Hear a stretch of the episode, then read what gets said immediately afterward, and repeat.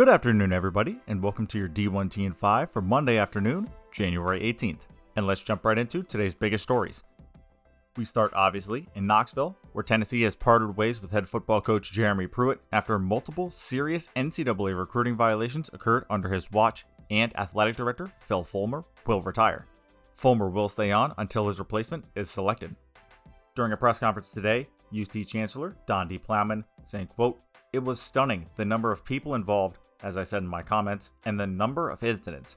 So yes, that was shocking. That's partly what you see in the level of actions that were taken today.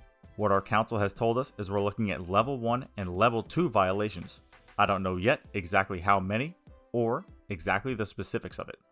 In the interim, former Auburn defensive coordinator and new Vols defensive assistant Kevin Steele will serve as acting head coach, and Deputy AD and Chief Operating Officer Reid Sigmon will step in as acting athletic director. Parker Athletic Search will assist the Vols in finding the new AD and head football coach. In financial ramifications, the Knoxville News Sentinel's Blake Toppmeyer reports UT will not pay Jeremy Pruitt his $12.6 million buyout in full, and Football Scoop's John Brice reports that Fulmer will receive a buyout but will not continue to receive his $150,000 retention bonuses, the first of which he collect on December 31st. As for who may replace Fulmer, the SEC Network's Paul Finebaum reports Tennessee may have already identified its next AD, saying, I don't know who it is, but that will not be a mystery for long. Based on what I heard from one person, they feel really good about it, so I think you'll hear a new AD's name pretty quickly.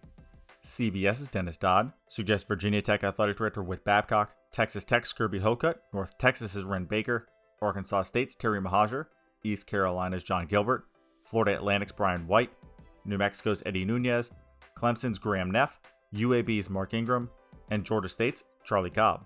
The Knoxville News Sentinel's Mike Wilson offers his own list that includes Gilbert, Ingram, Austin Peay Athletic Director Gerald Harrison, Middle Tennessee State Senior Associate AD David Blackburn, Tennessee State AD Mikki Allen, Louisiana Athletic Director Bryan Maggard, East Tennessee State Athletic Director Scott Carter, and Acting AD Reid Sigmon. Sports Illustrated's Pat Forde throws out South Carolina number 2, Chance Miller, as someone Tennessee should talk to. Elsewhere, with name, image, and likeness legislation on hold, schools around the country are approaching the issue differently, as Sports Business Journal's Michael Smith points out some, overwhelmed by COVID 19 challenges, are taking a wait and see approach, while others, such as Oregon State, have issued RFPs for third party consultants. Ohio State Athletic Director Gene Smith says the Buckeyes aren't to the point of tapping a third party just yet, but they have interviewed consultants.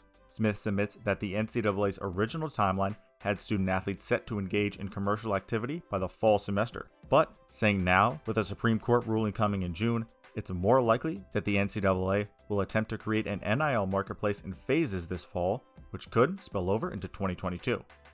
Vanderbilt is opting out of the remainder of its women's basketball season. The USA Today's Steve Berkowitz reports new Marshall head football coach Charles Huff's four year deal will pay him $750,000 annually. In additional personnel notes, according to Football Scoop, LSU will name New Orleans Saints assistant coach Ryan Nielsen as its next defensive coordinator. Cincinnati is expected to name Michigan State assistant coach Mike Tressel as its new defensive coordinator. In an email sent last week to student athletes and coaches, the Ivy League indicated it is uncertain whether spring sports will occur, writing, Unfortunately, the current trends of the virus have not improved and, in fact, have gotten worse. Students should understand that there must be significant changes in the state of the pandemic before competition becomes feasible and that a number of factors are outside institutional control. Should competition become feasible this term, it will, at best, result in an abbreviated and likely curtailed competition season. The Big South reaffirmed its commitment to playing a football season this spring. Charleston Southern, Gardner Webb, Kennesaw State, Monmouth, and Robert Morris will play a four game league schedule and up to four non conference games with a league champion representing the Big South in the postseason. In COVID 19 updates, South Carolina head men's basketball coach Frank Martin is back with the team and will travel to Columbia for the Gamecocks matchup with Missouri. Oregon men's basketball has resumed activities, and most of the Richmond men's basketball team has been cleared to practice. The entire roster is expected to be cleared this week, and the Spiders plan to play LaSalle on Saturday. And that is all for your D1T and 5 for Monday afternoon, January 18th. If you enjoyed the show, be sure to leave a five star review, and we'll be back here bright and early tomorrow morning.